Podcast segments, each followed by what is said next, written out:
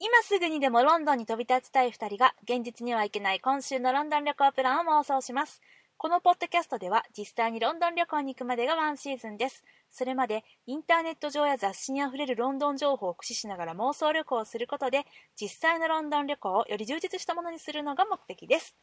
では第72回妄想ロンドン会議を始めます水口です清水です。よろしくお願よいろししくおます願いいたします。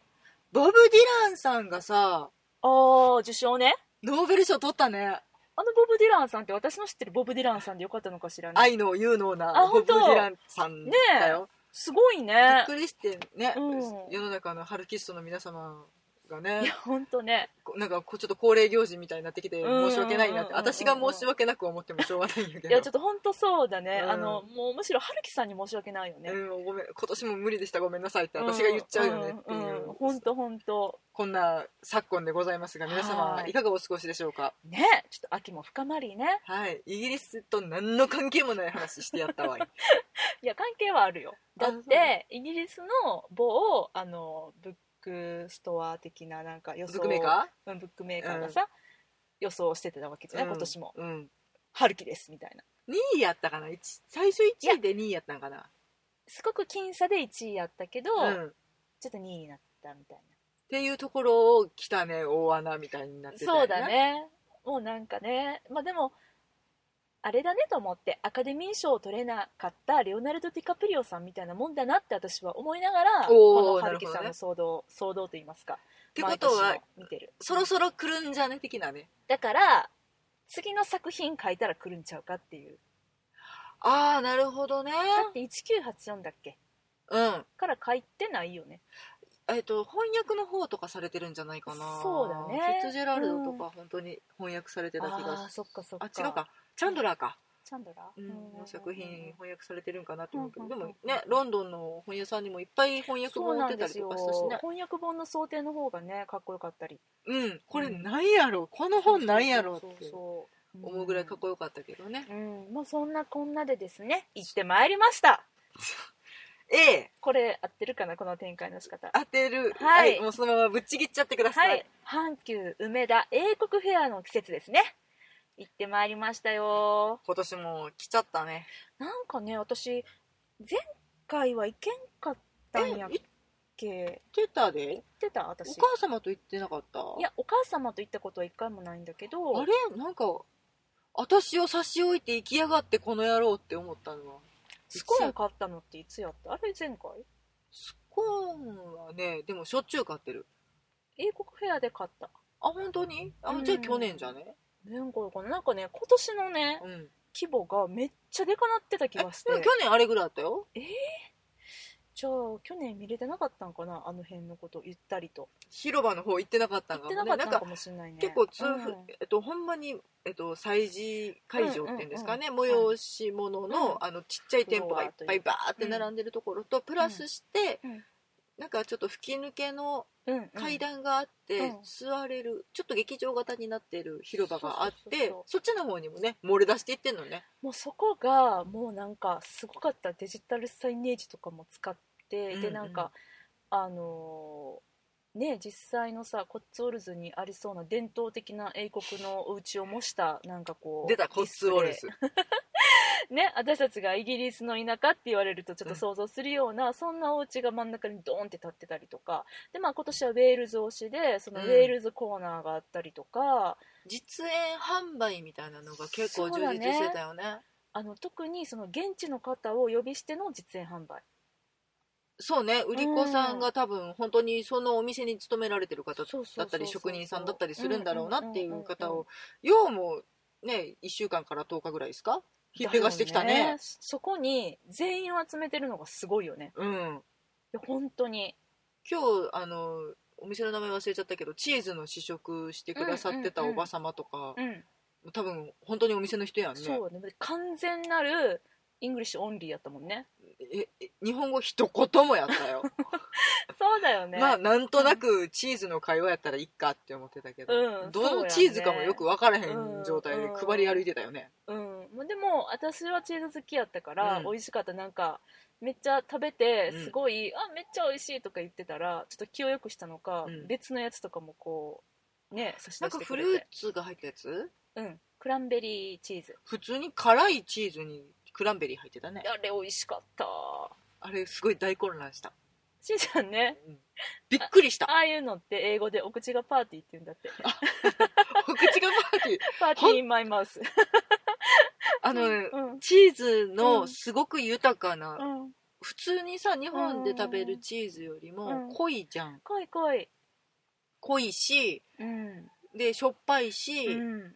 でなんかクランベリーの甘じょ、甘酸っぱい感甘じ酸っもぱいね一緒にわーってきて、うんうんうんうんうんうんほげほげほげってなるそうそうそうあれはでもめっちゃ美味しかったあれなんかクラッカーとかにのせて食べたら美味しいんやろなっていうような、うん結構濃いめのチーズいっぱい試食させてもらってそうそうそう最初のやつなんてだって名前がさなんかブラックパンサーみたいなやつだったよねパンサーやったかあなれ違ったでもブラックなんとか、うん、でこれは強そうって思ったら実際すごい味でちょっとなんかパルメザンみたいな感じかな、うんうんうんうんうんしちょっと塩気が強くて、うんうんちょっとアクがある味というか、ストロングって言っちゃった、うんうんあれね濃いめうんちょっとずうつんちょっとずつ食べたらワインが進みそうなそうねそうね、うんもうチーズ好きとしてはもうあれだけで OK みたいなあらららうん、でねその後ね、まあ、うん私はそのままでもよかったけど、しんちゃんはビールビールビールって言って ねすぐビール買いに走りましたねで口の中がパーティーやったそうでしょ扱ってくれた覚えた覚えたね覚えた、うんうんイディオンも覚え たでもさなかなかよくないこれ好きやねんけど、なんかちょっとランチキな感じねそうでしょあ口の中パーティーみたいなおやくち可ゃお愛いやなくとちゃって感じね思ってそうそうそうそう、うんあれねあのコロッケうどんに七味いっぱいかけて食べた時の感じねえ絶対違うえ 絶対違うけお口のど中パーティーになりませんかね絶対違うけど、うん、まあでもまあまあそうとも言うのかな、うんあれあのチーズとチョコのディップを施したうんポテトチップスを食べたわ感かじっ、あのねチョコのねディップのポテトチップス私はちょっと認めてないんですよねでもあれやんなんかあれねロイズのさいやあれ認められないちでょっもとあチれップスのてか塩系の良さを消してると私は思っているチョコ塩チップスみたいなやつそう全然塩ないでもあれパーチーだよねチョコに負けてるもんうっさ いな私結構好きなんです嫌だ嫌だ嫌だ柿の種チョコも好きなんもうですそれやったらカルビーのポテトチップスに蜂蜜かけた方が美味しい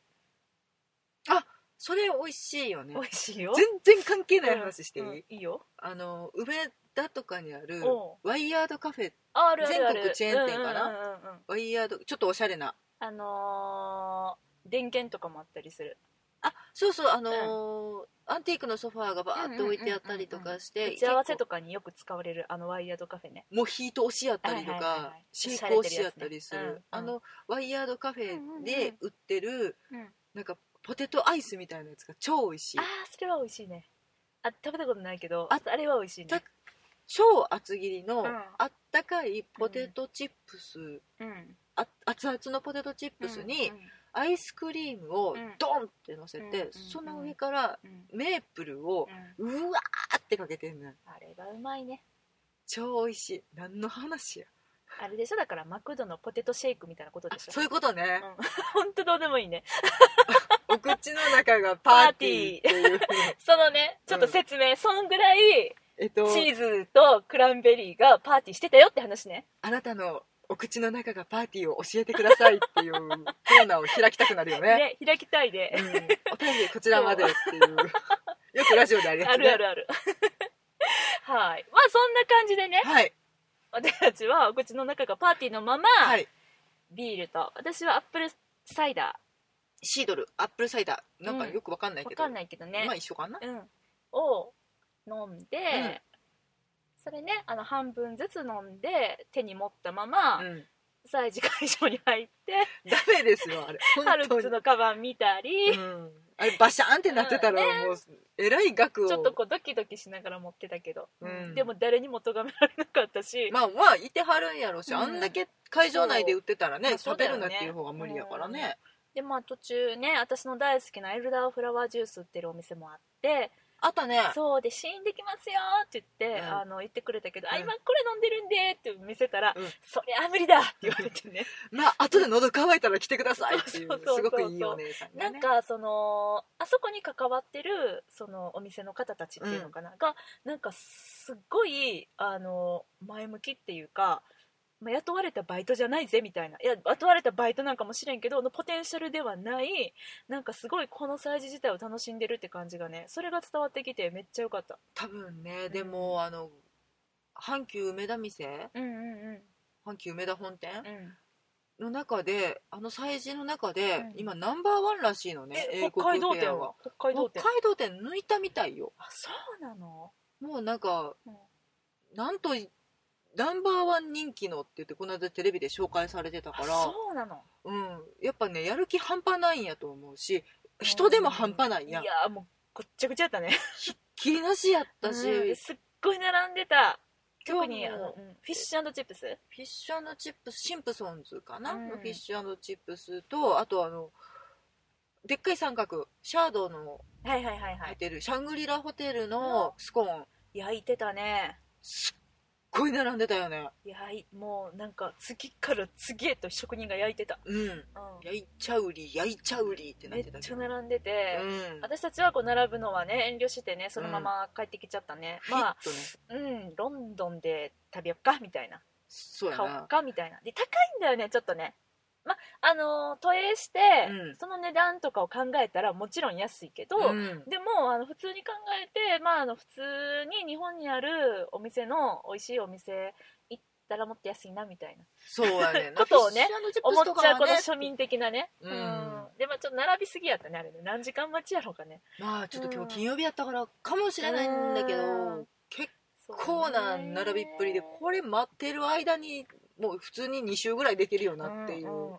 人がいてらしたのそうだねでまあ、あと気になったところといえばあのフルトンの傘コーナーとかねああったねうん結構可愛かったいろんな柄売ってたあのいつもねネットで探しててうんうんう私んフルトンの傘やっぱり欲しいなと思ってね欲しいねあれねずっと見てんねんけうんうどんうん絶対検索に引っかかってくるのが子供用っていうあーまあまあお安いしまあそうだね子供用でもいいんじゃないかっていううん誘惑にとらわれそうになっとってんうんうんうんなんなら子供用買ってみるかって思っててんけど、今日なんか普通に展示を見て、うん子供用無理だっていう諦めがついた本当に子供用だよあれシャーロットぐらいの子供用だよあシャーロットとかシャーロットちっちゃくねジョージじゃあなジいョージジョージジョージジョージぐらいだからジョージ幼稚園生小学校低学年ぐらいもう高学年無理でしょあれそうか、うん本当に子供用だと思う 肩ギリやったもんな狭かったもん狭かったしかもあのねあの形状やから余計ねもうなんか顔だけかぶって終わるみたいなフルトンってねあの鳥かごの形をしたねそう女そ王うそうそう陛下とお揃いの傘なんですがそっか子供用でも無理かっていう諦めがついて今日行ってよかったなって思ったよかっうんあとねハロッツのグッズとかすごい充実してたねあそこあれ毎年あんな充実してるあわかんないハローズをあそこまで注目したことがなくて、ああそこなんかハローズバッグ売ってんなとか、ハローズベアいるなとかってうん思いながらうん横目で見ててんけど今回ちょっとねすっげえ可愛いカバンが目に入っちゃって可愛かったねとうとうとうとう買っちゃった、お買い上げですよ水口そうなさんですでもね日本円にして7000円ちょい結構ええ値段してたん税抜き6800円そうそうそうそう、えまあででもも素ね敵だと思ううん、わイよギリス行くこと考えたらね行くんやけどうんでもいい行ねったからといって私たちがもう一度ハロッズに行くかと言そうわやれるねと、それいかんなと思っていろいろな計算がねあ頭との中でしたのは、だから可能だとすれば、うん空港の免税店で買う、あでもあれでがも売っあれてるかどう売ってかない気がするうんな、売ってないとあのーちょっとあのーいわゆるよく見かけるなんていうのかなちょっとこビうニールバッグみたいなね、あれじゃない、うんキャンパス地というか布地のコーティングしたキャンバス地になるのかな、そうだね一応でもあれ防水っぽいよねぽいぽいぽいぽい、うんうんだから汚れもきっとつきにくいと思ったし、うあと中身がもうねドピンクでね裏地がね裏地が、うんでちょっとポケットもついてて、うん、めっちゃ良かったで外はあのハロッツの外観を、あのー黒の線画で描いてるみたいな感じのなんかピンクの風船飛んでたりとかそうそうそううん女の子が黒いシルエットでいたりとかってでいう、金色のハローズのロゴが控えめに入ってるっていうあれ可こ愛れかっ可た愛かったねこの買い物は正解だよこ、れいいよねまあまああの、ん私から見て水口にすごく似合うなあって本いう当に、うんありがとうありがとうセンキュー、うんそうあと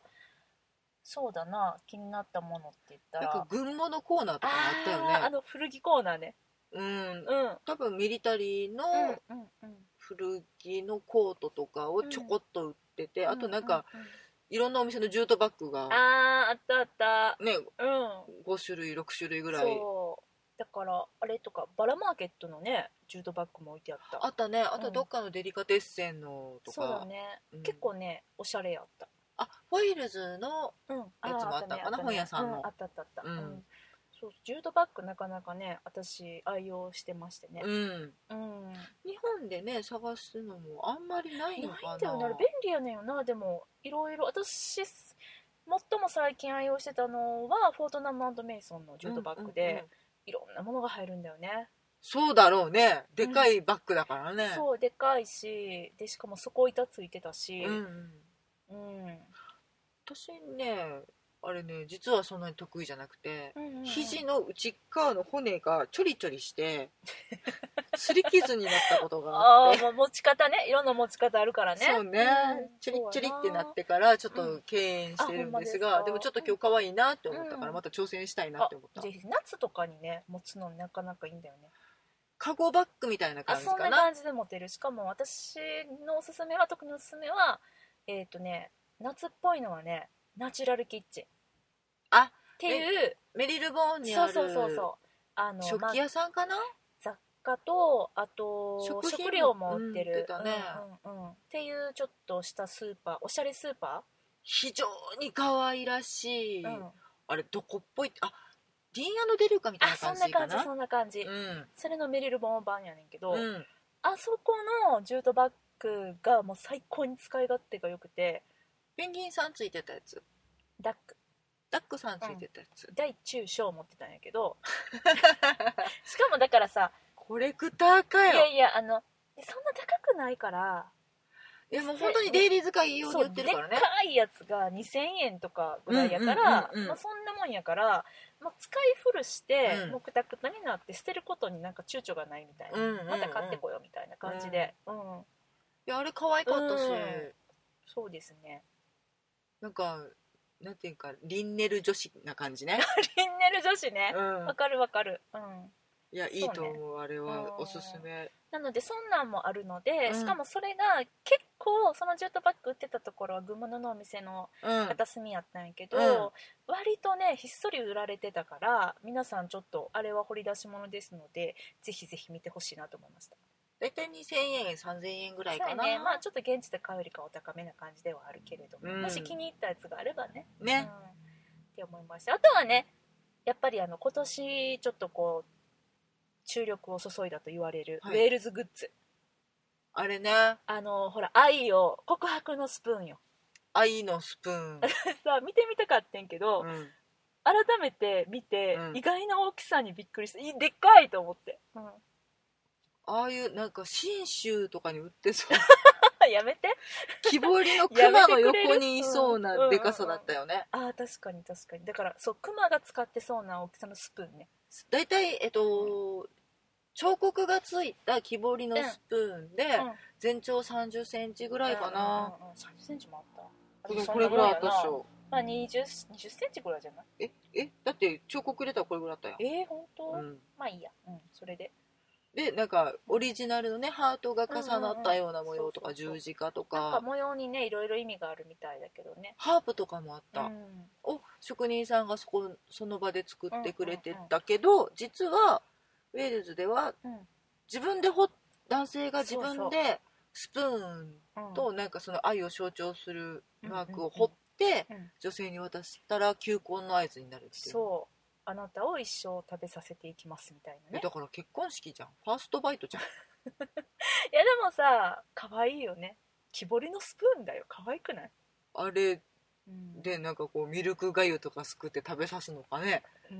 そうだねそうなのかなわかんないやけ食どべささないでしょ渡すだけでしょあそうで飾飾っんとねくんの飾んねん、うんであんたとはもうやってらんないわよっつったらそのスプーン投げつけるってこ と燃やすとかねバキッてうんそうそうそうあー燃やすくべるくべるよだんだん悲しい愛の終わりだな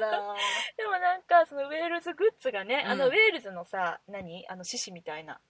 国旗のねうんうんああいうドラゴンみたいな獅子みたいあドなラゴンかウェールズドラゴンって書いてたかうら、んあいつがいっぱいグッズになってて可愛かったなんかボールペンとかさきあらば入ってきよったからなあいつそうそうそうなんかキーホルダーとかちょっと空白見せたらボーン入ってきよったそうかしらかなもねなんかねちょっとねなんかこう下手沼な感じのそうやねドラゴンなんだよね,、そうやね決してなんかこうかっこいい重厚なとかさかっこよくかなっりきこいれいとないか感じゃないあの感じがいいよね逆にみたいなまあ、ユニオンジャックに入れようがなかったあのドラゴンやからねあれ入ってないからユニオンジャックは洗練されると思うよいやもうあれね、押していこうこれから、押してくあ可愛いなと思った、うんちょっとね買おうか迷ったんやけど、うんまあ、結局買わずに帰ってきましたけれどもねでもあのミニスプーンの、あのーキキーーホホルルダダーーうはん最後までちょっと買おうかなって迷っちゃって650円ぐらいかなそうそうそうそうなんかお安い普通にメタリックな感じで、5センチくらいうん、うん5センチか7センチぐらいのスプーンの模型みたいなのがついそうたそうそうキそーホうルダーねあの、まあ、いい感じに安物感うんこれ褒めてるようんうんまあまあいろいろ書いてすっごいいいことを書いた解説の紙の一番最後に中国製って書いてあ るウェールズちゃうんかいっていうやまあ、そこはねつ、、うん、いやだってさもう会場の至る所に、うんこの英国フェアの、うんで販売しているものは、えー必ずしもうん英国産とは限りませんって至る所に書いててもうそりゃそうだよと思って、うん日本国内出店とかって書いてあったりするお店もいっぱいあったしね、うんそうそうそうそうそうだからまあそういうふうにクレームつけはるお客さんもいてるんやろうなとは思ってイギリス製ちゃうんやんって、しゃあないやんと思うけどねもうね全部運んできてたらえら大い変人もえらいことがなってるからねそうだようん大変だよ、 40人から運んできてんねんから、そうもだうよ許したってもうね阪急インターナショナルに泊まってるのかしらね ええなあでもそのフロアやだな、嫌なことないけど、うん、まあ まあね一斉に出勤していくんやそうそうそうみんなね今日も頑張る ぞおーって言ってねいいやんいいやん、かわいいな、うん、まあちょっとねそんなね阪急英国フェアでございましたけれどもはい18日までかなそうかなうんうんうんうんまだチャンスがある方はチャンスがあるチャンスね行ってみてたほしだいです、ね、本当に人が多いうんそのうだでね、もうお時間に余裕持たれてそうだね土日とかえらいことになりそうだね一回行ったことあるけど入れんかったああやっぱり、んそっかそっかボエーってなって帰ってきた、そうだね今日もさウェールズから来たあうんのハーピストの方、うん演奏してらしたけど二十歳のすごく綺麗なねお嬢様ね、やけどもう人が多くてざわざわしすぎてこうハープの音がですねもうあのあのカ繊スカス細なキラキラ ハープの音がうん人並みにこう飲まれてましたからね、うん平日でねこれやからねいや結構ね恐ろしい大阪のおばちゃんがいっぱい来てはるから多いまあね我ら含めね そうですね、うんもうぐぐっぐい進んでたかうんらね、まあ、私はアルコールも入ってたんで ねぐっぐいいっちゃったかうらん、びっねくりきましたね、ううんんまあまあそんな感じですよただ楽しかったねやっぱねうん、うんやっぱなんかねマフラーの一つも欲しいなとかいや思った思った、ううんんなんかでも本当見るだけでも楽しいから、うんなんかこうぜひねでしかもあの催事会場の中じゃなくてその広場の方はやっぱ比較的ちょっとゆとりがあってまだねまあまあ空間広いしねねそうだね、うんあっちはちょっとゆっくり見て買い物もしやすいんじゃないかなと思ったんでぬいぐるみとそうかハリスツイードのお店とかもあったし食器とかあとえっ、とお花柄を手書きで書いたポストカードをあったあったあった書いてはったねうん、実演販売とかもされててすごく素敵だったなのんでかちょっとした本当にあのアトラクションじゃない何テーマパークみたいになってたんで、ううんん、ぜひぜひねね楽しかったね一年に一度のお祭り、そうだねんまた来年もね、楽しみだよね絶対やるの分かってるからね儲かると思うであれ阪い急やあれ儲かるよ、ううんんあれやってこそよねいや、うん本当日本人ってね英国好きだなって思いましたいやでもなんか安心するうんまあうちらだけなんかな分かんないけどなんかどれも可愛いしまあこの季節やからっていうのもあるんよねそこのね今今かかららちょっとこう寒くなるこの感じのねタータンチェックとかうんそうだねもうそうだねババリのコートとか、うんうんうんうんハリスツイードが似合う季節にうんうんね、うん持ってきよるからあいつら余計にね、うんまあ、夏のイギリスもね素敵ですのでねいつかこうマニアックなねもう冬秋冬に飽きてう、んマニアックなこう夏のフェアとかやってもらいたいところでもあるけ どねやばいさあ夏何見してくれるみたいな暑苦しいそうあれピッシャーのチップス熱くて食べられへんぞ、そうだねうん、まあまあまあまあそんな感じでございましたはいはいそしてですね今日はね大変だったねその後すぐにね移動しましてはい見てまいりました映画「ベストセラー編集者パーキンズに捧ぐこのポッドキャストを通じて初めてこの映画の正式名称を言えたね、」うんそうだね、うん知らんかった今日うん今日さパンフレット買 おうとして、うんあの見終わった後に、うん、そのパンフレット屋さん何受付のね受付のとこ行ってパッて行って、うん、えーっとパンフレットちょっと待って何だっけなタイトルあれちょっと待ってよジーニアスジーニアスジーニアスは違う確かあれは現代でえっと編名編集者パーキンズ違うそれは本のタイトルなんやっけあベストセラーくださいって言った長いわこの私のだいぶその間ね私シーンってなっててお姉さんもシーンってなっててこの人何したいんか私もでもほんと出てこなくてコリン・ファースト柔道のやつって言いそうにな ってそのお姉さんが把握してればいいけそれうどいやでも知らんわからんよなと思ってすごい頑張って、うんこの「ベストセラー」っていうタイトルをねうん今日認識することができましたですよ、まあ、ちょっとね若干分かりにくいタイトルではあるなとこれなんでこのタイトルにしたんかなって本当こ思っのちゃう辺からもうね、うんあのいろんなこう私たちの感情が垣間見えていやいやいやもうやめてしやめまうて感じうんがなきにしもあらずですが、うんえっと完全ネタバレではいお送りさせていただこうと思います、はいもう今日はとっとと行くよもそううですねこれ今まで長かったからねそうですね、はいえっとじゃあですね今日初日ということでですねははい、い、ここからですね皆さんあの聞きたくないよって方はスイッチオフでお願いいたします、はい、それではスイッチオフ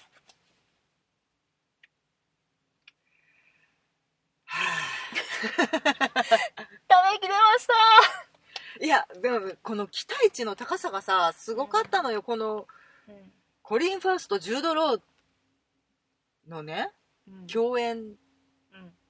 てすごいやんいやもう久々のねコリンの新作ということで私も、うんあのいやありますよもうすぐしたらブリジット・ジョーンズの日記3いやでもねあのコリンは私の求めてるコリンじゃたまに見るにはいいんやけど、うん私の求めてるコリンじゃそうないのでねそうねそうなんですねやはりこう英国王のスピーチとかうんやっぱあのコート着て、なんか折れ棒かぶった感じの着てる中折れ棒かぶってるコート着てる今回こねの感じね紳士的な感じね、うんまあ、アメリカ紳士ではありますけれどもうね、んはい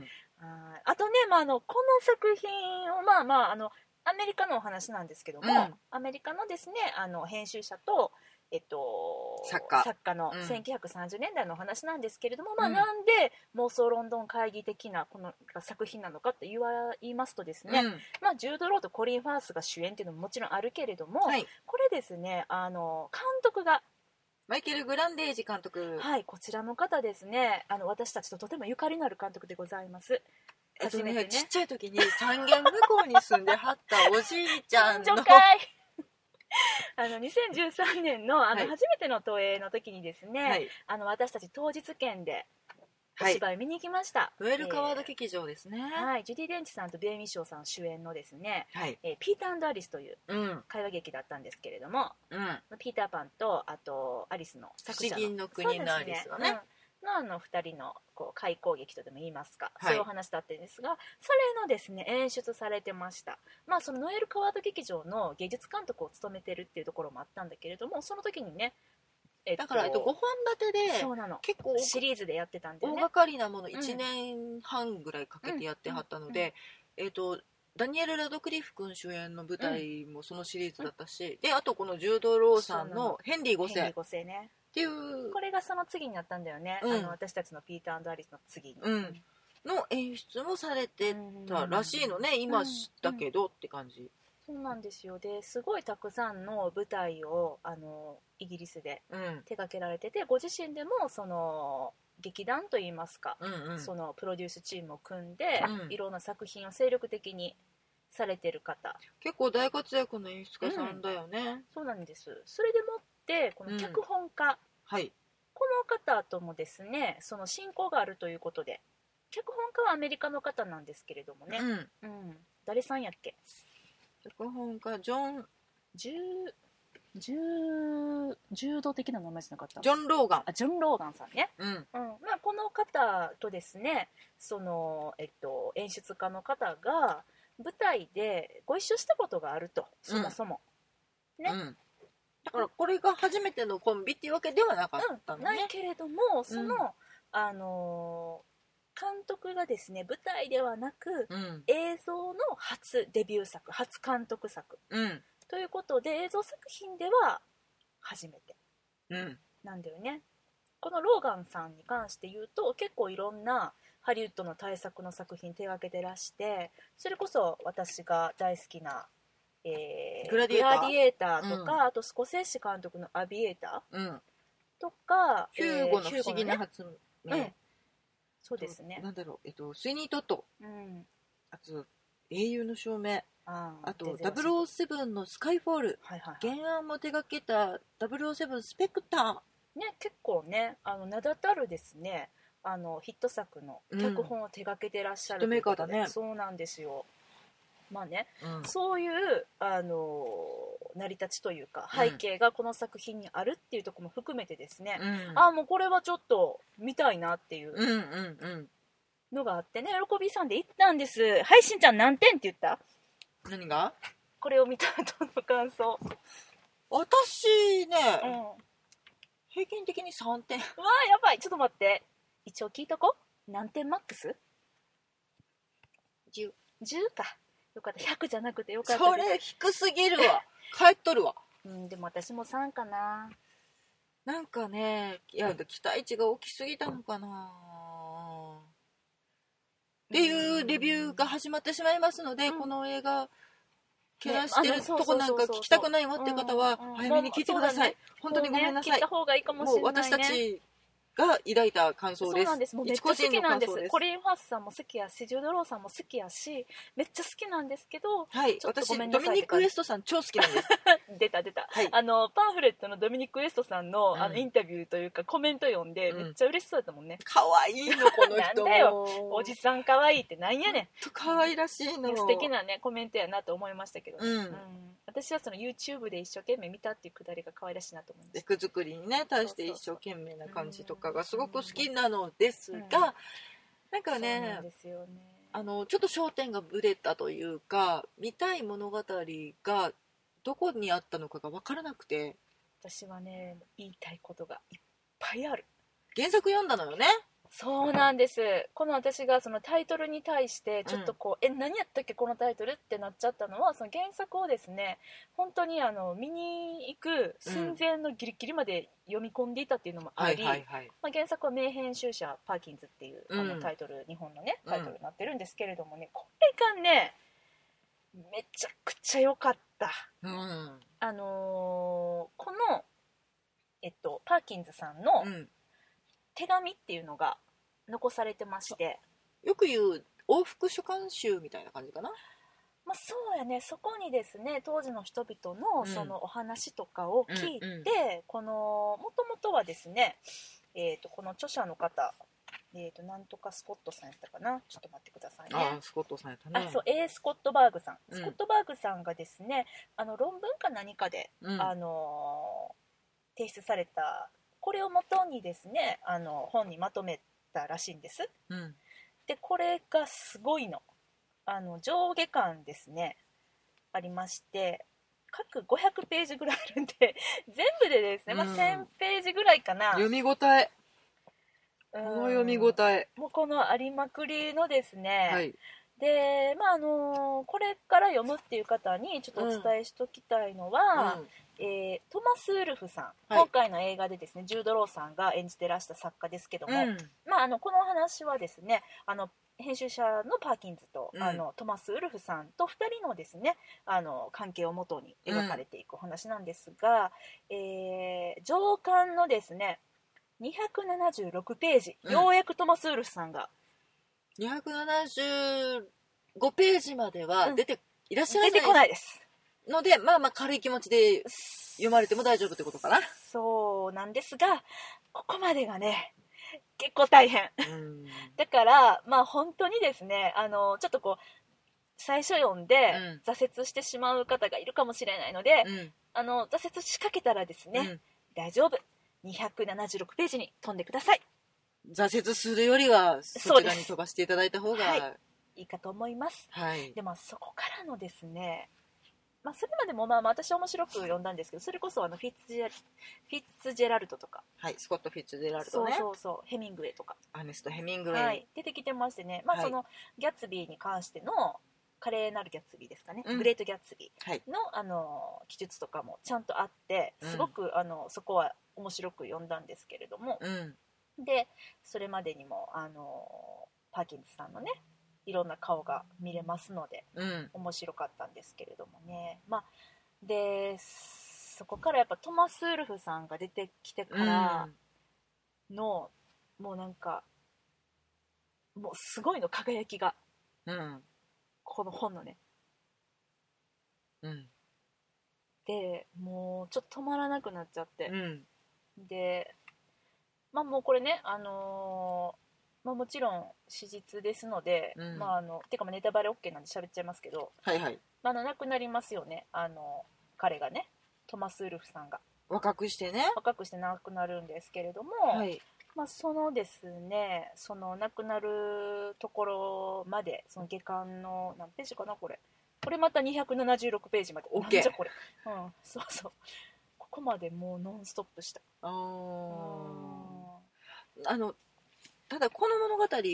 を読む、いや見るにあたって、うんトマス・ウルフとはうんっていうのが日本人にあまり馴染みがないような気がしてその並んで評されるうんフィッツジェラルドうんとかヘミングウェイうはん代表作もさうん世界中のもう古典中の古典というか名作そうだねに入ってるけど、じゃあトマス・ウルフって誰なんやって言ったら、うんうんうんうん今日本でほとんど出版されてないよそね。うね私たちもこの映画を見る前にさトマス・ウルフの作品読んでみたいねって言って探したら、うん、絶版になっててなんかね「天使を故郷を見よ」デビュー作だね、うんうんでなんかタイトル聞いたような聞いてないような、まあまあありがちなタイトルだけどねうんっていうの と、うんまあ有名になった第2作「うんうんうん時と川のうん」へ変な名前 「時と川のいやそれねそういうふうに訳されてたんだけど、うんこっちでは違ったのよ」あそうなの、えっと映画ね中はずっと「時と川の時と川の」そうっていねなんか時と川のなんとか時とちょっと待って今出てきた今見っけたよどこ時と川に時と川についてうーんっていうこのあの本の中ではねうんそういう風に訳されてました、でも映画の中では時と川のだったねうんうんそうそうっていう作品それが2作目なんだよねうん、まあまあ有名というかっていうかね彼自身が作家としてあの活躍したのが6年間しかなかったんだよねいやこれ、えっとうん2冊出して、まあ、ん2冊ともベストセラーになってっていうことないと思うんやけど、だからさそれを読んだことがないし、だから知名度が分かんかったよね、まずだ分かんないねから世界的にすごく有名な作家さんなんやったら、うんもうちょっと日本人でごめんなさいって思うんやけどうんなんかこのフィッツジェラルドイコールヤツビーとか、老人と海イコールヘミングウェイみたいなぐらいにみんなが読んでる作品なのかどうなのかっていうのがちょっと私には分からなくて、なんかなんか大前大作家大大前提でうん物語が語られていくやん、あの有名な人の過去の話とあかそうだねあの有名な作家の真実を暴くみたいな作品の作りになってたんやとすればちょっとね知識不足すぎてそう分ねからへんその説明が一切ないので。たただなんか冒頭とか途中とかうんにその作品の朗読が結構長い時間入ってそうねそれがなんかいやそこだけ語られてもとても美しい言葉だと思えばいいのかなんてなんか若いなって思えばあの時代だねって思えばいいのか分かんなくってちょっとそれが妙に冗長に感じて眠ってなっそうだよねあれは眠くなるよねでも申し訳ないなと思いながらいでもやいいトよもう正直に言おう正直に言おうトマス・ウルフ知らんからしょうがないやん って。そうだよね、ううんんうん私もにわか知識なのでねこの本によるね、うんまあでも何本かあと短編集とかも出してるんよ執筆量はすごかったのよね多分映画の中でも描写が出てくるけども、うん紙の束が山になって出てくるぐらい書いてはいる、そうもうなんかね噂が噂を読んうんで、もうあの出版社にトラックで横付けされてそこにめっちゃ原稿用紙積まれてたっていう噂になってたりとかあーそういうぐらいだったね今このねあのパンフレットに写真が載ってるけ うど、ん木箱に原稿用紙そう そうそうらしきものがうん山積みになったところうにん足をかけてまだ原稿に手を入れているっていう肖像画が残っすごいこれ肖肖像写真写真が残ってうんうるんぐらいそうなんにだよね多分書くのは書いたんやろううねんそうそうそうそううんいっぱい書いてたうん、うんもうなんかでもねいや本当でもすごい良かったって私は言ったんだけども、うん私ねあのまあ映画見る前に読んでたので、このエピソードすごいなここのシーンすごいなっていうのをまああの皆さんね同じようにあの原作本読まれる時とかは読むと思うんですけど、うんそれにですねあのいわゆるドッグイヤー的な感じでうんうんバンバン折りまくって、うんここは映像化してくれこれ見たいっていうのを、うんあのしんちゃんにしか見えないんだけどこのうイわヤーがイヤーがちっちゃいのは、まあ、期待値小で、うん大きいやつは大なのね大なのよこっれていうののこれとか大なのようんドッグイヤーでうん何ページぐらい20ページぐらい毎,、うん毎ページ毎ページ折られていてうん本が変形してます、 っていう歌詞もあります、はいここはもうすごいぞこのこの一連すごいぞっていう歌詞もあります、うんなんだけどそれのうちなんかその映像化してくれた箇所っていうのが1箇所うんうんしかなくてうん、うんうんでその1箇所もいやもっとできたやろっていう、うんまああの2人でね屋上に登って夕日を見つめるシーン、あそこなうんんですけどまあ印象的に描かれてはいたけれど、うんそうなんですよっていう感じで、うんえこのシーン使わへんのっていうこのエピソード使わないのっていうのが、うもういっぱいあって、うん私はそのそれがですねそのあの映画の、まあ、個人的に残念なところでもあったし、うんその使ってほしいな映像化してほしいなと思ってたところが、うん割とその彼らの日常的な、うんうんうんうんああそうね、うん、日常のですうね、ん彼らにとっては日常、うんでも私たちから見たらへえそんな感じなんやっていうこいうふうに思って、うん彼らの関係性だったりとかを深めることができるなって思うシーうン、んそういうのがね全部ねなかったなんじゃこれっていうこうステレオタイプな編集し当時のうん1930年代の私たちが想像する、うんあの大恐慌の時代、うんジャズエイジと言われるちょっとこうねきらびやかなそれこそギャッツビーの時代はいはをい経ての、パーティーからのパーティーの時代ね そうそうそうで大恐慌でちょっと景気も悪くなって、うんでもアーティストたちは夢忘れてないぜみたいな、うんあの時代のですねまあ想像の範囲うんの編集者とうん想像の範囲の作家がですね、想像範囲の展開で、なんかうん編集者の仕事って、うんある程度想像はつくけれど、うん多分個人差すごいものやと思うあそこまで、だこの編集者パーキンスうんうんにおいてはすごく手を入れてもう作家と同じぐらいうん文章について考えるうん編集者として描かれてたけど、そうじゃない人たちも多分いっぱいいるはずで、うんうん直して直して直してってまだだまだだっていうだけの人うんうんも多分いてとかっていうのの塩梅が分からへんやん、普通の人には、うんそうだよねだからこの編集者パーキンズっていう人がどれぐらい熱心な人なのかとかうんうんどれぐらいまあなんか仕事量がすごい人とかうんなんかそういう目安もないしうんどれだけ慕われていたとかどれだけ偉大偉大ん偉大うんうんうんだったのかうん有名有力なうんうん編集者だったのかっていうこともうん大前提として描かれてなかったので。うんうん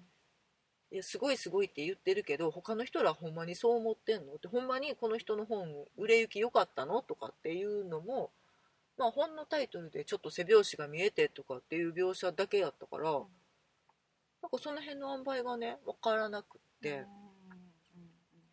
だからこのトマス・ウルフなる人が、この人へパーキンスに編集してもらうってなって大喜びしている様とかっていうのがちょっとなんか遠いことのように感じてしまって何がそんなに嬉しいのってこんな人にやってもらったから売れるとかそんなんあんのっていうちょっとそんなん編集者とか言っときながら手入れすぎちゃうみたいな感想を抱かざるを得ないようなちょっと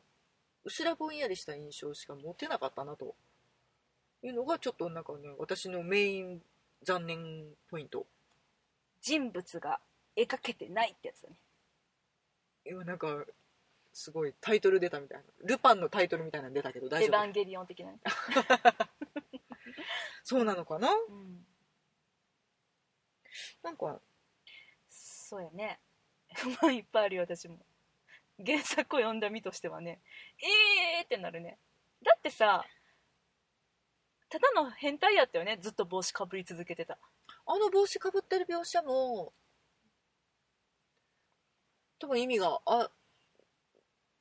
なんかあるんよね聞きたいうんなんで帽子をかぶってたか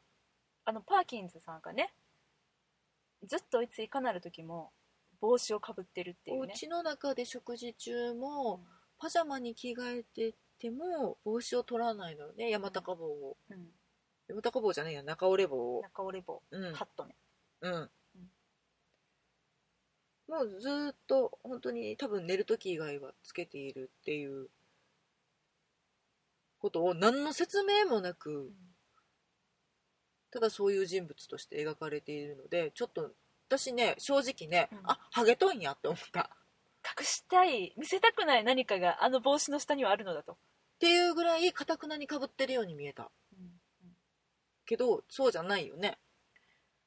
あの帽子はですね、うんちょっとまあ私もあんまりそこまではっきりと覚えてないんですけど、うんあのまあ、誰かからですねテンガロンハットをプレゼントされたか、誰かがかぶってたやつを気まぐれにかぶってみたかそんな感じのところがありましてうんうんかぶってみたらお似合うじゃないかとうんでちょっと気に入ってうんでしかも帽子をかぶっているとうん車内でうんお客さんが訪ねてきた時にはいはいあ帽子をかぶっているということはあこれから出かけるということだなじゃあ長いは失礼だから手短に済まそうということで、うんこう自分の時間の節約になるうんそして帽子をかぶることにより、うん深く深くかぶることにより、うんこう耳を前にこう押し出すことができて、うん人の声をよく聞こえるようになるんだよってこうふふふって笑いながらこううパーキンズさんがそのことについてそういうふうに説明していたっていううんエピソードが残っていると。はいはいでまああのこの作品で映画では全く一言も触られ触れられてなかったんだけど、うんパーキンズは結構難聴持ちだったんですね、うんうんでもすごくプライドも高くて聞こえてないなんて言いたくない、うんでどんどんでもどんどん耳が悪くなってて、うんそういう描写がねあってそれはなかっのそうそれも読み取れてなかったし、た、じゃあ、まあ、その難聴とかっていうことを省いたにしても、あの都合がいいからかぶってるんだっていう一言を言っといてくれれば、私が、えっと、1時間40分ぐらいかな、うんハゲ疑惑を持ち続けることはなかったじゃないですかうんうんそうだね多分ねちょっとそれもねノイズにしかならなくって、なんでなんでかぶってんねやろ、まあなんでかぶってんねやろって思うよねネタバレうんまあ、ネタバレするって言ってるから大丈夫だよ喋って、すると最後の最後に、そうのんトマス・ウルフという作家がう亡くなるわけですよね病気で。ん、なくなります、で最後の手紙を実は書き残していてうんパーキンスにうんその手紙が届くうんもう死後お葬式も終わってるうんしばらく経った時にその手紙が届いてうん改めて読んだ時に自分への感謝の気持ちあの輝かしい時代が楽しかったうんもっと伝えたいことがあったんだっていうとても感動的な手紙が届いてパーキンスがうんう初めてその帽子を脱ぐっていう描写がんうんラストシーンにあるうん多分そのために帽子をかぶり続けてたんやろうなとしか思えなくてうん見終わった後でも、うんいやそれでもだから一言言っといてくれたら気にならへんかったやん、でその一番感動するシーンでうん撮った瞬間に「ハゲてへんやん」って思うこともなかったやんっていう このなんかね関西人のしかも綺麗に七三に整えられてたねそうめちゃめちゃいやいやそれもう脱いどったらよろしいやんっていうぐらい決まりに決まった、っうんうんていうか今帽子撮影のためにかぶったよねっていう髪型やったか らちょっとなーと思って、うんなんかねそこがね物語に彩りとか深みを与えるっていうエピソードではなくってノイズにしかならなかった。うんそうだよねうん、のがねちょっと残念だななんかそういうことがちょっと結構見える作品になってしまってるのかなと、しんちゃん優しいよね私は結構怒り狂ってるね、じゃあ怒りぶちまけとい てもいやいやいやいやうんもうねなんかなんなんやろなちょっと上積みめいた作品といいますかなんかこう雰囲気だけとでも言いますかうんなんでああなっちゃったんだろうねなんかねこのパンフレット読むとねうんえっとその作家の方うんうんうんトマス・ウルフうんが2メートル近くの大男でうん体色感で声がでかいっうんていう人物だったっていうことを書いてあんねんけどうん柔道ローさんむしろ線細いやんっていう、しかもねコリン・ファースさんより背が低いうん、でセリフだけで「僕は声がでかいから」とか「こんな退職感にね」っていうことを説明として言ってんねんけど、うんとてもそうは見えなくてうんじゃあなんで2メートル近い俳優さんを連れてこなかったんだろう、ほんとそれよねだからそうだよ、ねえっと、ジュード・ローさんがもしくは底上げねジュード・ローさんのねシークレットの何かそこで上しげるのか頭で上げるのかはちょっとよくわからないけれらうんどなんかうんそのそやで大大きくって、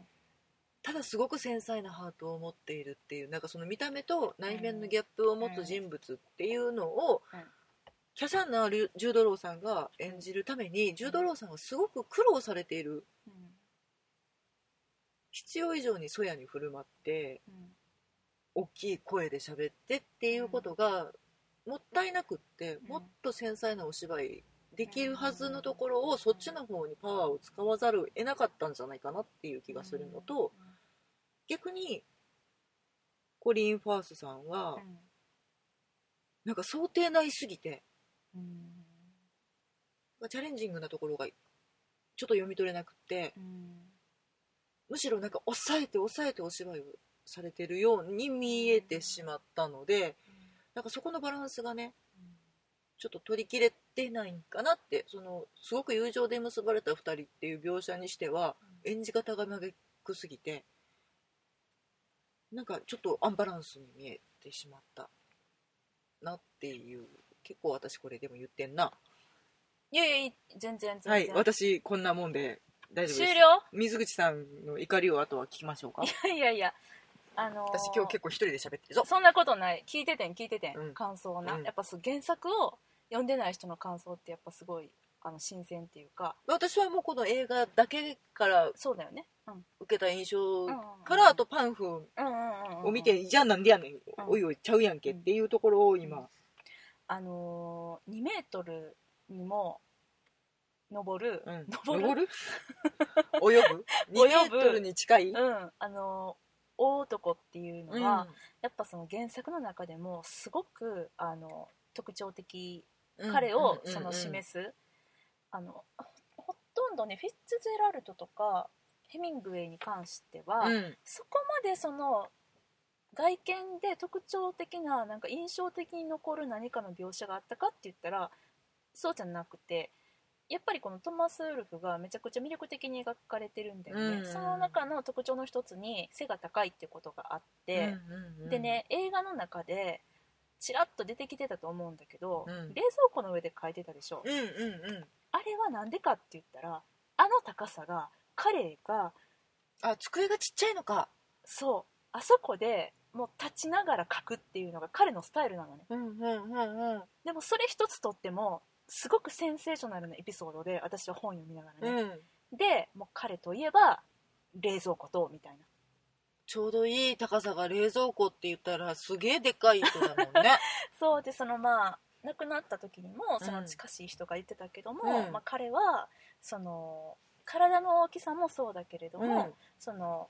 思ってることだったりとか、うんその才能だったりとか、うんそういったものの大きさがもう全て今のアメリカでは窮屈でそのサイズに合わせて頑張って合わせようとして頑張って生きてた人だったっていううーんそういう評され方をねうんしてて、なんかそれが本当にあ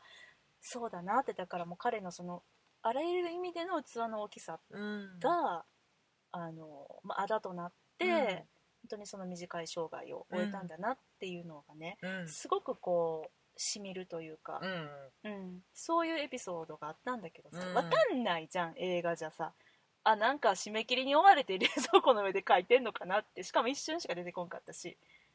なんか2回ぐらい冷蔵庫の上で書いてるなっていうのはうん分かってるけど、うんなんかあ机の上はご飯があるから無理なんかなって思ってた、 あー邪魔だなみたいなね、うん、うんうんそうだよね、うん、まあ私その決して原作からはみ出るなとか、うん忠実にあれって言ってるわけでは決してなくて、うんむしろ映画化するにあたって、うん面白くなるための改編っていうものには大歓迎なもんですちよ、ろんもちろんでもちろんさこんな合わせて上下巻合わせて1000ページにも及ぶパーキンズさんの、本当にその伝記うんとでも言うべき、この物語をねそれはね1時間40分うんに縮めろっていうのはそれに全部エピソード込めろっていうのは無理やと思ってるから、うんじゃあどこをどう切り取るのかなっていうのが私のみんなこの原作を読みながらのうん楽しみなポイントであったんですよね。うんこれはわかるわか分るかってよくれる分かってくれる私原作先ニストやからそうだよね、うんそうだよねでまあこれはまあ原作っていうよりかはまあ原案的なこれ小説ではないので決してうんあのーそうだねまあ創作ではないからね、え映画の中には出てこなかったんだけれども、うん実はその映画で描かれてたパーキンズの奥さん、うんルイーズさんと、はいはいあと、えっと、トマス・ウルフの愛人であっうんたアリーンさん、うんこの2人のあの象徴的な女性の他にもっともっと大事な第三の女性っていうのがいたのそれはエリザベスさんっていううん彼女がずっとパーキンズとやり取りをしていた手紙ででその手紙を全部残してあってほうそのあの彼女のその残してた手紙っていうのもこの本をうん書くにあたって、うんうんうんとてもあの、まあ、これがなかったらできなかっただろうなっていうぐらいのうんでその時に思ったこととか悩んでそることのとかエリザベスさんは誰なの友達なんだよねこれ が二人の共通の友人ってこと首を振ってみたけど、え実はーと、いいえと私は首を振って言いました 首を横に振るそうだトねガキはい、パーキンズさんが、うん、もうこれもちょっと私もちょっと忘れちゃったんだけども、うんまあたまたま知り合ったうーん女性でうんすごく話があってパでーキンズさんのうんご友人そうなんですへーあくまで友人って最後までうーんすごいのもう彼女のことはすごく敬愛しててう、んでエリザベスうんさんっていう名前なんだけど、うんまあ、ニックネームベスなんだけど、うん絶対ニックネームでも呼ばないエリザベスって呼ぶうーんあーでもそういうところにパーソナリティって出るよねそうなのよそういう人物なんだよね、うんこのパーキンズさんってう人が、んうん、でその彼女に当てててでだからねそのなんていうのかなまあいいんだけどうんそれは削るよねって実際その人は何にこう関わってるわけでもないんだよそうねねでもないんだよねでも、うん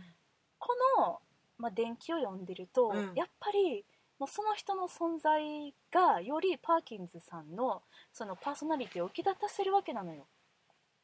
じゃあ例えばそうのんエリザベスさんうをん画面に登場しなかったとしても、ナレーション最初と最後のナレーションだけで、エリザベスのの視点でパーキンズとトマス・ウルフとの関係性を描くとかっていう方法もあるわけじゃん。そうなんだよねでねこの脚本家さんが、うんこの伝記を読んでずっとずっと温めてて、うんこの映画を撮りたいって思ったっていう、そういう経緯があるのだとしたら、うんじゃあなぜあそこまでアリーンを前に出して、うんエリザベスについては一切語らなかったんだろうかとか、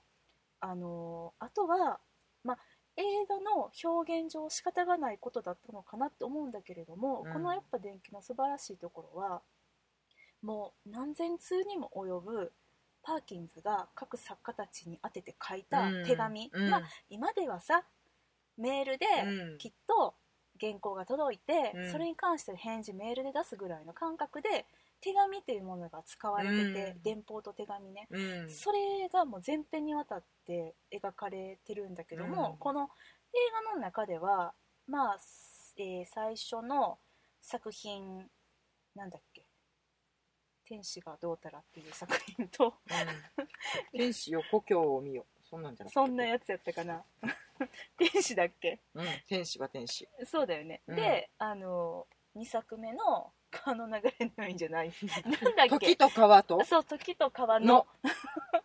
そうそうそうで2作目がさどうやら2年かけてうん出版されてらしいみたいなこうんとは、うんうんなんとなくわかるけどさ、うんもう実はその1作目出した後、うん確かに思いもよらぬヒットになったんだけれども、うんその後イギリスのうんイギリスの、うん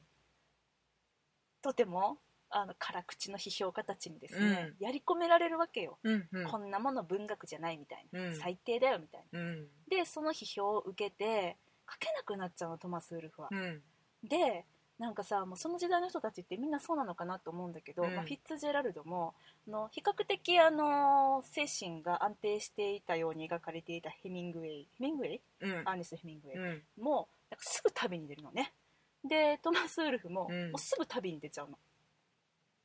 旅に対する憧れがすごいんやろなとは思うややっと旅ができるようになったとかっていうことが憧れにすごくつながるんやろなっていう気はしてる旅に出ればなんかどうにかできるかもしれないっていう、そうでなんか今トマスはどこにいるみたいな感じ、うん今イギリスですとか、うん今ドイツですとか、うんで結構なんかでドイツのことは気に入ってるみたいな、うんトマスはねでそうやってあのいろんなところに行ってて、うんでいやもう連絡取れないみたいになっちゃっうて、んでもあのなんとかこう鍵つけて、うん彼に電報を送るのよ、うんで今どうしてますかってちょっとでもいいからうん返信くださいみたいな、うん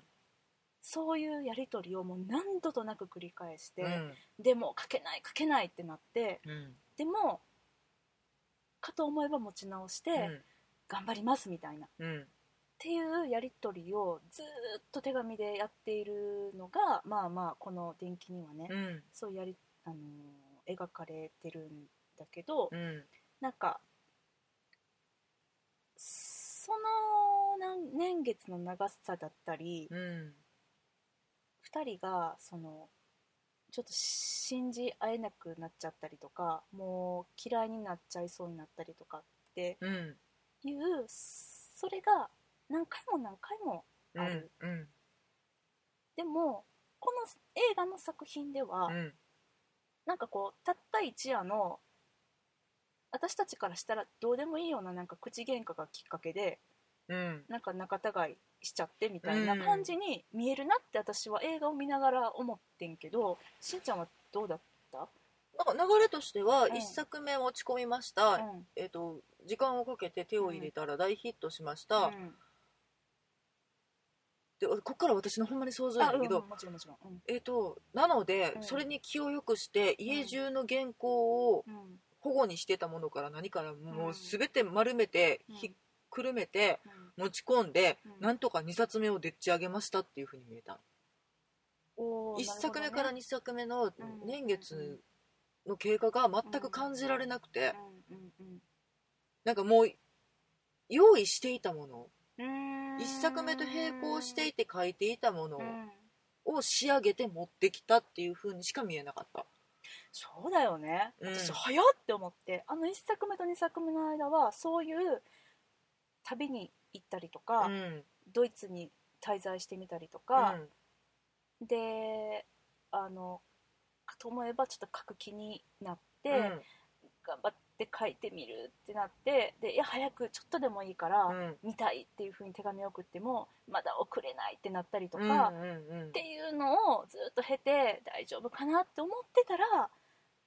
できたみたいな感じで、うん今までよりも大量のやつをうん持ち込んでくるっていうそういうねう流んれがあったんですよ、うん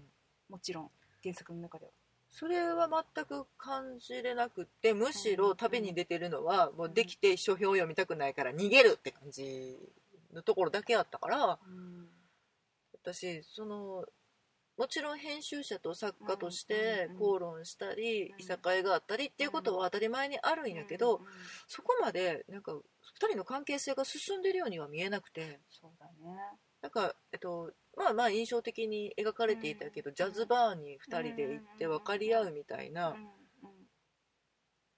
だから、えっと、形式にとらわれているパーキンズうんにうん僕はジャズみたいな自由な生き方がしたいんだって訴えるトマス・ウルフっていんうん構図になってたんやと思うねんけどそれすらなんか響いてるのかどうかが分かんなくて多分そのい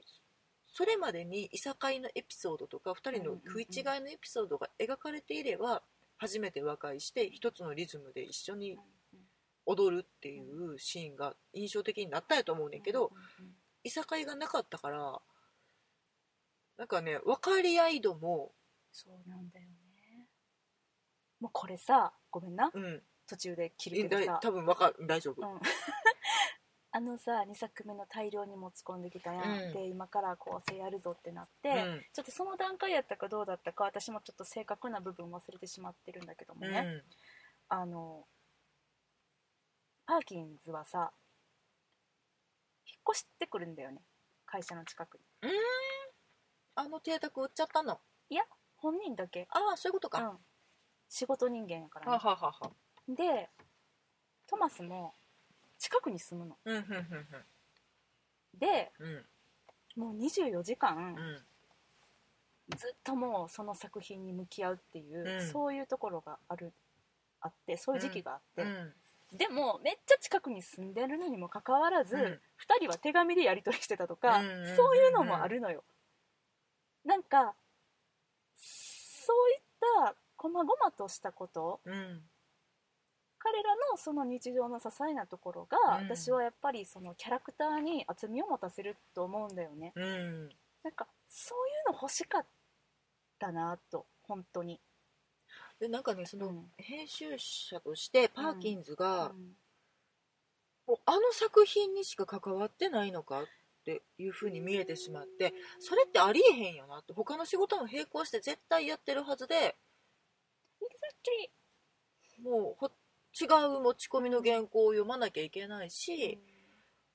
いやフィッツジェラルドせかさなきゃいけないしとか、うんそういう仕事を並行してやってるようには見えへんからただの暇なおっさんに見えてしまってそうだよねいやなんうかんその他の仕事うんを片付けて、うんで無理やり時間を作って、うトマス・ウルフのために睡眠時間を割いてでんも編集作業をしているとかっていう熱さが感じれたらうん全然あなんて素晴らしい人なんだって思えるねんけど、うんなんか暇な人が一日がな一日作家につきまとってここちゃうやんここちゃうやんって言ってるようにしか見えなくてそれがもったいないなって、そうでも多分これ絶対作品の意図ではないよなって思ってそうだね、なんかねその辺がうん、だって、まあ、この電気にはうんもう合間合間にうんもうたくさんの作家が登場して、だから同じように持ち込みをしてくる人とか、直談判に来る人がうん山ほどいるはずなんだよね。そうなんだよでしかも他にも編集者の人がいて、うん、うん、あのー会社のね1階には書店があってね、うんうんうんそこの書ああ店ったねの、うんうんうん、店長さんがうん、編集者になったりとか、あーそういうのもあるんだはあ、はあはあはあうん まあ、そのエピソードをどうやって 入れたらいいんそやれろうはっていねうのはそれは分無かんない理やけそどれは無理っていうのは分かんないけど、うんでもいるんだよなんか他のでそ他の人たちと喋るシーンもうんもちろん、だからあるのよ活気のあるうん編集えん出版社っていうものが見たかった、あそこみんなチンって座ってただけでなんかその唯一原稿手書きの原稿をタイプして起こす時にタイプライターター、うんうんいっぱいいたね、うん、さんがいっぱいいたけど、うんうんあの場面以外が会社が止まってるように見えうてんなんかさ普通ね、まあ、うんあの原作はどうあれなんだけど、例えばもうトマス・ウルフに関わるのやめなよっていううん編集仲間の人だったりとか、うんあいつの原稿はどうなってるんだっていうような上司の姿だったりとかっていうのが全然なくてなんかただ一人で偉そうに座ってるだけになっそうだなったんかよねバタバタと他の人が駆け込んでくるとか、うん追い返されてる作家がいるとかっうんうんうんていう描写うもんベタやねんけど、なそうだりねとやっぱり、うんあってほしかったね、うんうん流な行かったねってない会社にしか見えない見えなかったねあれねねほんとね、うんでなんか、まあ、もちろんなんか3階が宣伝部で4階が経理でで5階が編集部みたいな、うんんんんそういう描写がねあのあるのねうん原作にうは。んでさいかにその伝統的でうん活気にあふれた出版社だったかっていうのうんがうんうんうん描かれてはいる、でもねうーん私は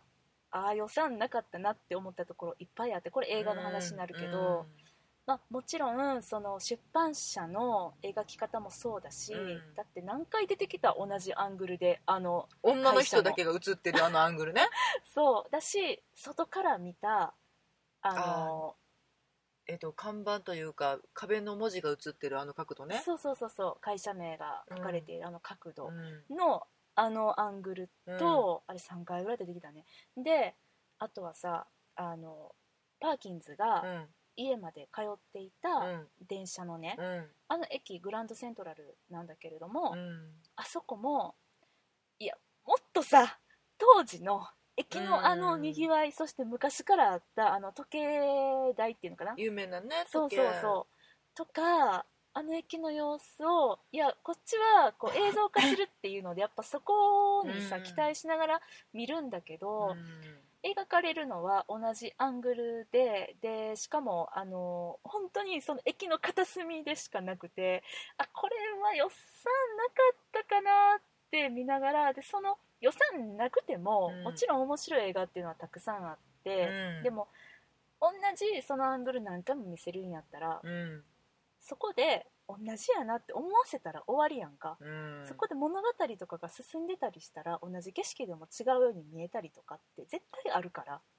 がだからん同じものを逆手にとってうん、例えばささっき水口と喋ってた時にうさんその電車に乗るシーンででパパーーキキンンズズがが、えっと絶対同じ電車に乗ってたんやっけそうなの帰る時にあの同じ時間にね、うん決まった時間の電車にまあ今と違ってさそんなたくさん電車の本数もなかったやろなと思うんだけど、うんなんかそれが、えっと、映画の中でうはん普通にうんパーキンズが駅員さんうにん「やー」って声をかけて、で駅員さんがその後普通にトコトコトコってついていっうんて発射するっていうだけの描写になっててんけど、そのエピソードをそのうん絶対毎うん日うんうんうん同じ電車に乗るっていううん多分名物になっとるんよね。そうだねパーキンズさんが来たらうん出発するぞぐだからいらの、来えへんかったらすごい心配するぐらいの信頼感を持ってうん、うんだから社会的に地位が高いというか信頼されている人物っていう描写になったんやと思うねんだけうど、んそういうことが一切なかったからうんね友達なんかな、この駅員さんとぐらいのねそうそうだからうんなんか一回飲みに行ったんかなぐらいに見えててんけど、うん実はそれぐらい信用されているおまあだか堅らい人物である、で毎日同じ時間にちゃんと乗ってたっていうね、うん、だからこの人が来たからうんよっしゃ出る時間やぐらいの名物おじさん、うん、そうだねだ絶から対帽子かぶってる、うん、うんあの時代のニューヨークをある意味象徴する人物であったっていう描写がうんうんあったら物語がすごく豊かになったのに、なんかその電車ずっと絶対同じとかそれが知れ渡ってたっていうことすらうん描かれてなかったからうんうん私も実際聞くまでそんなこととはつゆ知らずっうんていううん感じだったからもったいねえなっていうう、んそうなんだようんもったいないエピソードはね5万とあってね、うん私がちょっと思わず涙したエピソードっていうのがあって、うんまあ、それは映画では描かれることはなかったんだけれども、うんまあ何かっていうとその1作目を書いた後なんだけれども、うん何作目の後やったかなちょっと時期あ2作目の後かなあのーまあ2作目もヒットはするんです、うんうんうんヒットはするんだけども映画ではもうその後すぐちょっと仲違いしてで病に倒れて亡くなっちゃったでう終んわってたけどもあのあとやっぱりそのお前はトマスはね、うんあのパーキンズがいなかったら何も書けないんじゃないかみたいなことを、うんまあ嫉妬とかもあったやろし、うん実際そういうふうにそのいろんな人から言われてう、んでちょっともう自分の才能も信用しきれなくなっちゃっうて、んもうあなたとの縁を切りたいで違う会社に行くって、うんうんうんい行きたいってなってしまうんって、実際それで仲違いするんだよね、うんうんうんうん本当は。あんな映画で見たようななんか夜にフィッツジェラルドに失礼じゃないかって言って態度を改めろみたいな、うんあんなんじゃなくて、うんもちろんそういうこともあったかもしれへんけど、うんそれじゃなくてそういうことが積もりに積もっそてっう、うん、ていうことだよねで、きっとねそうで自分の才能が信じられないうんっていう、でもあなたがいるとうん自分を出せないみたいな、うんでもパーキンズ的にはそういうことをしてきたつもりは毛頭ないうん自分は黒子やしって、うんあの物語をあの書いたのはあなたですよって、うんで一回もう削除しろってあの映画の中では僕に命令してくるとか言ってたけど、うん一回も命令したことないっていう、うんうん一応そういうことになってましたね、原作ではうんね。であの、まあ、でもこう仲を違えてしまううんで違う編集者に決まりましたうんでそこであの別のねうん出版の準備とかをしてたそんな折に、まあこのウルフさんはさまあ言ったらもう全部私小説じゃないうん自伝じゃない、うんでねあのまあ彼の名声を妬んでっていうのもあったけどもね、うんあの幼少期に住んでいた村のねうんこの登場人物にされてしまった人たちが怒って、うんうんうんその中の一人とかがこう訴訟を起こしてうんであの裁判沙汰になるっていうシーンがあるんですよねほうほでもその裁判になった時にはもう違う出版社にいててう、うんうんうんでパーキンズとも縁を切るみたいな状態になってて、うんパーキンズはすごく心配しながらも疎遠になってたそんな時に、ウルフはあの証言台にうんパーキンズに立ってほしいっていうお願いをうんするんですうんでパーキンズは、まあ、そのエリザベスさんにね、うんまあ、この時にこう自分を頼って、うんもう疎遠になってしまったけど仲違いしたけど自分を頼ってくれたことがすごい嬉しかったっていうふうに言っててう、んで証言台に立つのよねうんで証言台に立った時にウルフはまあ来てくれたってことも嬉しかったんだけどうも、んあの絶対に人前で絶対に補聴器つけるなんてこと絶対しなかったパーキンズがうん補聴器をつけるっていううんエピソードがあったのうんでそれがもうウルフのためにもうここは失敗してはいけないっていんううん場面で、その聞き逃してもいけないし、うん自分の意見もちゃんと言わなきゃっていうのでつけたんだと思うんだけどうも、んあそこまで耳悪くなってるんだなってウルフが思ったりしたことと、うん自分のためにあんなにプライド高くて人前では耳悪いなんてことを見せたくなかった。うんパーキンズが補聴器つけたっていうのでウルフが涙するっていう場面があっていいお話だこの私の中では裁判のシーンでねコリン・ファースがねうんうん補聴器つけるっていうそのシーン見れると思っててん、なんかねうん多分それを描こうと思ううんと2人の年月の長さを描かなきゃいけなくなるじゃない出会っってかたらえーとどんどん成長していって男盛りを迎えるトトマスとえーと働き盛りとはいえどんどん置いていくパーキンズっていうひうん多分対比も必要なのよねえっと、父を追う父の背中を追う息子という表現として、今あのこの物語この映画では、その月日の流れが感じれな感くじてられなかっだからその「時と川のうん」をうん編集を続ける2年間ってうんとてつもない時間、うんうん自分が1回書いたものを2年間手を入れ続けるっていうのって多分すごい神経がすり減るし消耗の激しい作業やと思うけどそれが一切感じれなくてうん2週間かなっていう、あんなぐらいやったよね、うん軽かったねなんかその年月の重みとかっていうことが全く感じれなかったから、その補聴器のエピソードって、だからその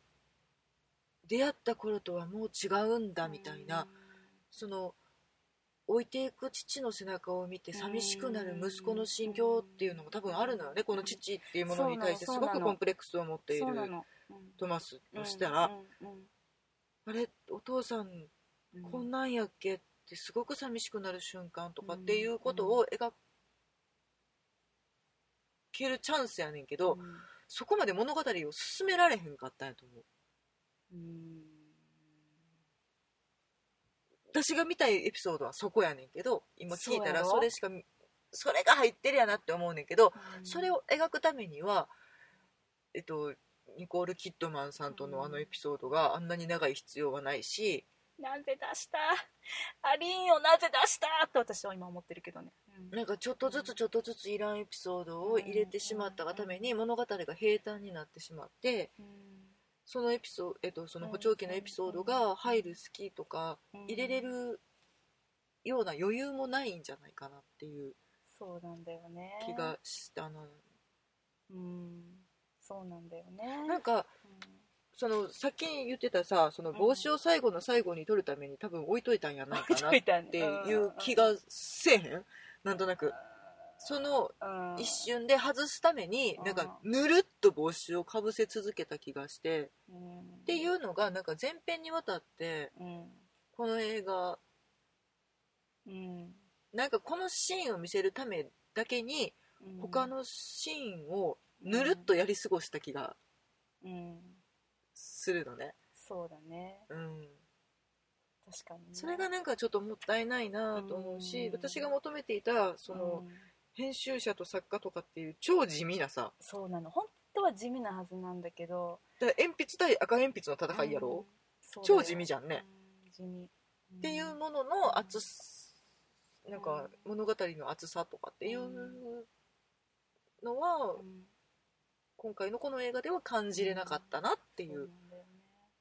なんかもうちょいちょいあるけど例えばファンレターが届いて、うんそのファンレターにもうひ一個一個うんめっちゃ丁寧にうん返事をする、うんうんトマス・ウルフだったりとかうね、んうんうんそんな様子だったりとか2メートルの男が手紙読んですごい嬉しそうに手紙返事書くとかさ、うんうんうんうんとか、まあ、そういうもう日常的なことを本当にもっと見たかったなって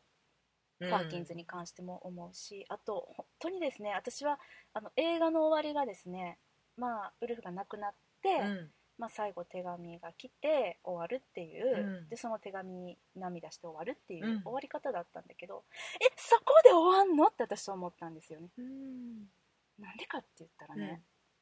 実はウルフは、うんあの時点で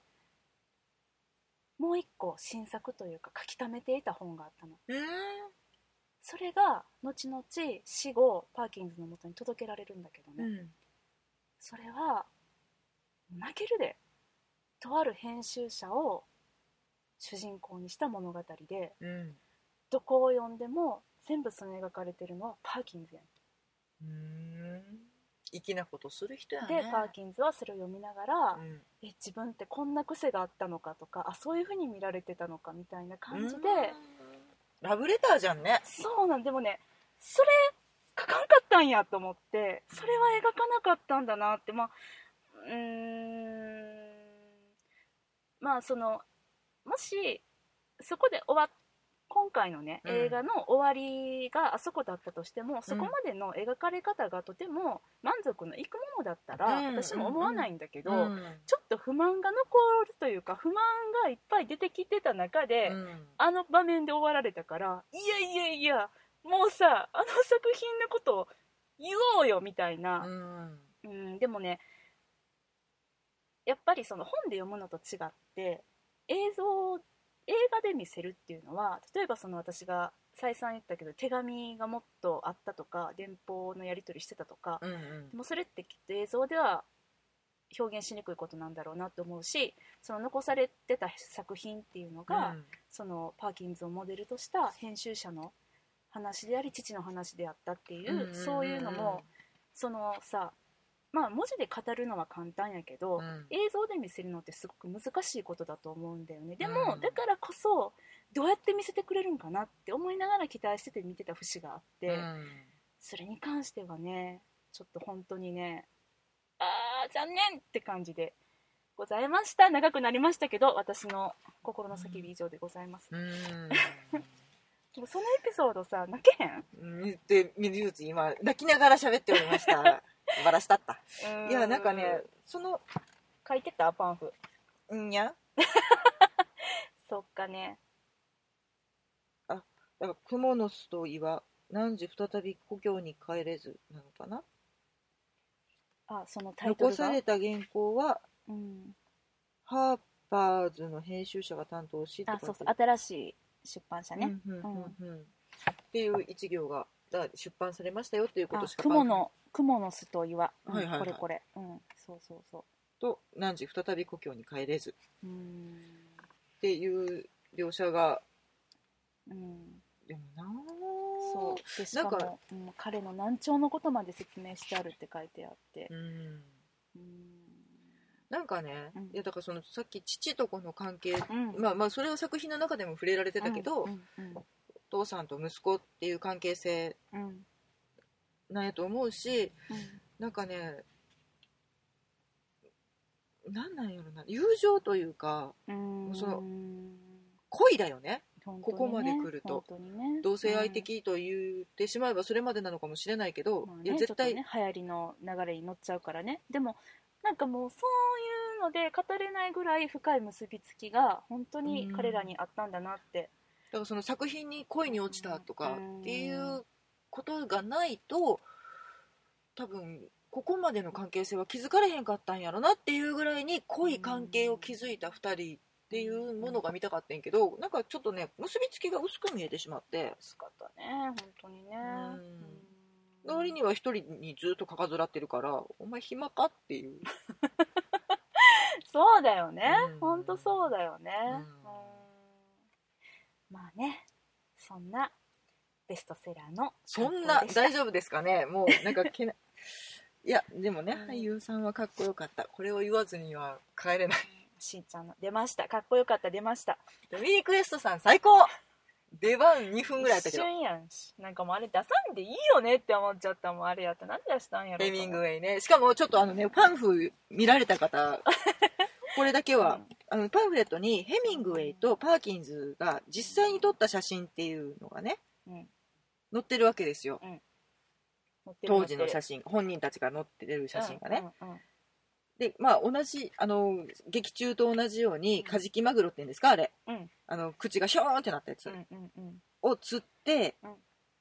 自慢げに笑っている写真があんねんけど、うん実物の方はね大層ちっちゃいの 映画の方大層大きい のいやもうそこはねそこは私はいいと思うよ持った映像的にこっちの方が楽しいこいつら森寄った大丈夫、も 結構ねうんなん3倍ぐらいの大きさになってる 持ったねこれっていうお楽しみがパンフレットにそうですね載っておりますのでありますねもし買われた方はじっくり見てみてください、いや本当にいやーもうなんかねちょっとだからまあこの絵映画を見て物足りなかったなと思われた方はですね、ぜひこの A. スコットバーグさんが書かれた「いは名い編集者パーキンズ上下巻」ですね、こちらをですねあの今ちょうどですねキャンペーン中なのか、うんうんあの限定カバーでうんコリン・ファースさんとジュード・ローさんのです、ね、見たわかるこれこれでって売なる売られてますんで、あの映画を見た後に読むとよりですね、うん彼らの風貌だったりとか、うんうんうんうんあのそういったものがですね具体的に想像したままこう読むことができるので、もう感動は2倍にも3倍にも膨れ上がるんじゃないでしょうかもうぜひその私が感動したページをですうね、ん皆さんにも読んでほしいなと思いました、というわけでこれはしんちゃんに贈呈します贈呈ちゃうな貸しまえす嫌やもう見終わったやつ嫌やこの人こういう人なんですよ見終わった映画の本を読まない 人読んでじゃあこの私が追ってるとこだけでもあ分か読んるで追ってるとこだけ読むわそこだけでもちょっと感動するから、はいはいうん、追ってるところの大きさが大きいの分かっがた分かったもより、うん、そうまあねうはいっていう感じで今日はちょっと久々にね長くねおっと1時間半喋ってしまいましたね やらかしたねうんまあでもほら最初の30分英国フェアやったからうんだから長いっちゅうねどっちにしろ長いはいまああの まあね来週はーなんだっけ我らがその我らが背きし者いきますか行きます行きます行くよこれはねしんちゃん原作読みました私読んで今日水口に原作本渡しておりますもうまた読まないかんこれほんと大変ただめっちゃおもろいほんまにはい原作の方がめっちゃおもろいわーって私言っはたわーって言っわかんないも んだってまだ映画知らないた、もんうん、これでもあなんかさっき見ちゃって読んじゃっていいんかなでもねんなんかルカレ先生のやつね結構やっぱ人物のこう相関図が難しいから、うんあのでも裏切りのサーカスそれって現さ象が起きるんじゃないかなと思って私「裏切りのサーカス」は原作読んでないですけど、うほっぺ3回ぐらい見ましたけど、うん、あのね難しいよ、うん、まあねうん似たようなおっさんしか出てこえへんとかいうのもあ最るし初ねちょっとこうまだ英国俳優に馴染みのない頃に見たっていうのもあって、みんな同じ人に見えてねうん、いや全然ちゃうねんけどなっていう困りましたけどうね、んうんまあでも途中まででも読んどける読んどいたら多分入りやすくはなるんやろなっていうの、でもファーストインプレッションを映画にしなくていいのかな私全然そここだわらへんからもうええんちゃう読んでまえやって普通に言っちゃううんちなみに、えっと、主演、えっと、ユアン・マクレガーさんですね、うんえっとステランス・カルスガルトさんが誰だよえ誰だよスカルスガルトとドラゴンタトゥーの女見 てねえもん、見てないのかよ、うんえっとマイティー・ソーでっ覚えてない もていうねなんか一応そういうのもねん、ちょっと調べてちょっとだけ頭に思い描いてからやとうん物語に入りやすくなるかもなとうん思いながら来週に挑みたいと思いますわかりましたじゃあ予習していこうと思いますわはいよろしくお願いいたします、かりましたはいじゃあねこの私が先に原作を読まない私が2作続けて原作を読むと いう新しいじゃあだからねやっぱさ原作の方が面白いに決まってるやんほんなんもう読まんでええいやよ持って帰るわ読むよ読むよ読む読むから、うん、わかりました読みます よっしゃはいそういうわけでですね、はい来週は我らが背きし者のレビューが続くね、えーレビューレビューばっかりだねはいしたいと思います、はいあー疲れたね本当に疲れた今ね日はね帰ってねもう早速我らがその岸の 読み始めようと思いますはいではまた来週お会いしましょう、はいさようならありがとうございました